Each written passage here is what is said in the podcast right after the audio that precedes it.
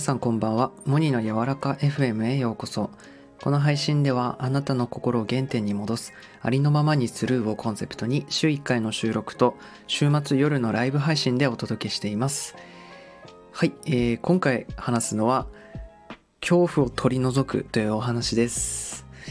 えっ、とね、まあ先日からねいろいろ考えていて、まあ、なんかね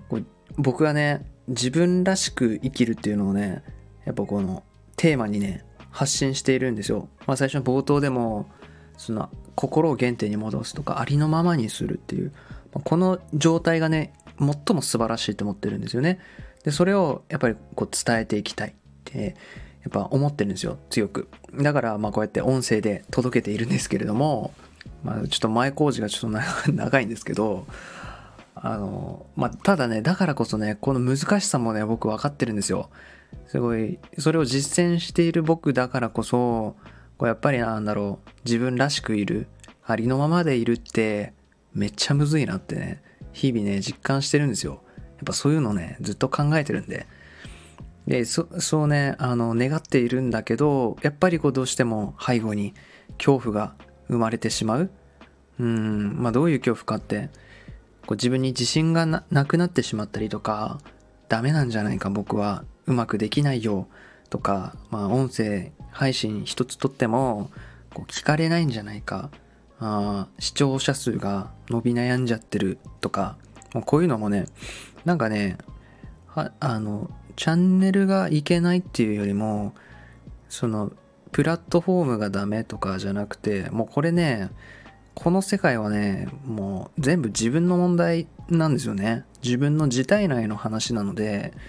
自分がこう恐怖して恐怖ベースに背中にぺっとり恐怖がある状態で発信してたらどこでもうまくいかないんですよ。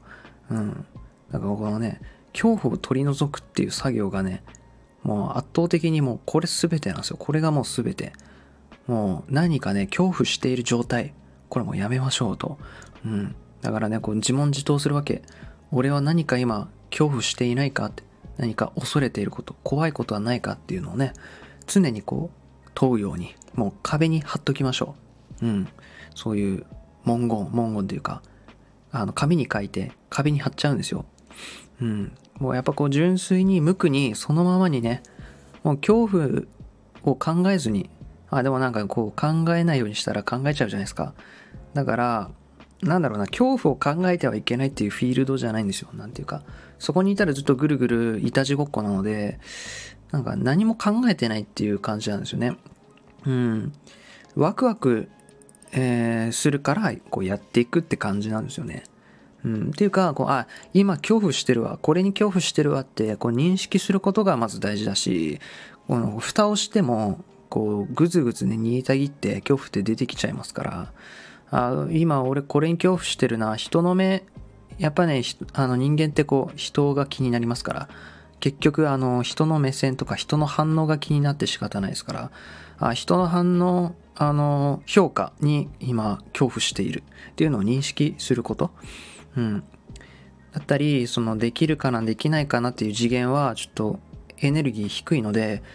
if っていうねこのもし何なんだったらどうだろうかっていうこのなんだろう世界観に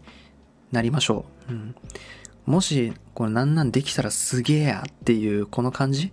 こっち次元高いのでこういう世界観でね生きることをねあのおすすめしますもうおすすめしますってこう、まあ、言いながら自分にも今こう言い聞かせてるみたいなね。うん。やっぱなんかね、なんだろう、恐怖してない人ってやっぱ強えんすよね。や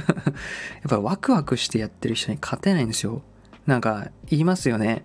あの、努力と夢中が先に、えっ、と、先にあるのは辞書だけだみたいな。これ何言ってるか分かります？あの、努力他他行じゃないですか。夢中って魔行じゃないですか。辞書でしか前に来ないよねって努力の方が先に来てるよねってだけど現実では努力するやつよりも夢中になってるやってる人の方が前に出てるよねっていうまあそういうなんかあのトンチの効いた話なんですけどやっぱワクワクしてる人に勝てないんですよね。ワクワクしてやってる人ってやっぱ圧倒的にもっとこうしようとかどうしたらいけるかなとかもっとこうやった方が面白いなとかそういうのを考えてる時間が多いしエネルギー使ってるんですよ。うん、努力してる人ってまずそのエンジンから違うんですよねドライブから、うん、どういうドライブを背中に積んでるかって。恐怖から恐怖をこう背後に置いてるエンジンなのかワクワクもしこれできたらすげえやっていうドライブでやってる人用意ドンで走ったらもうどっちの方が速いかどっちの方が上昇していくかもうこれ火を見るよりも明らかですね。はい。っていうまあ今日そんなお話なんですけれどもちょっとあのまああのこういうね抽象的なねお話もね非常に大事なんですよ。やっぱあの具体的なことを話すこともあるんですけどやっぱ抽象的な話っていうのは万人にこう響くというかうんその人の今抱えてる問題にこの寄り添える話だと思ってるのでまたこれを聞いてね何かあの変化のこの一助になれればと、えー、いうことを私は願っております。はい。お聴きいただきありがとうございました。それでは皆さんいい夜を。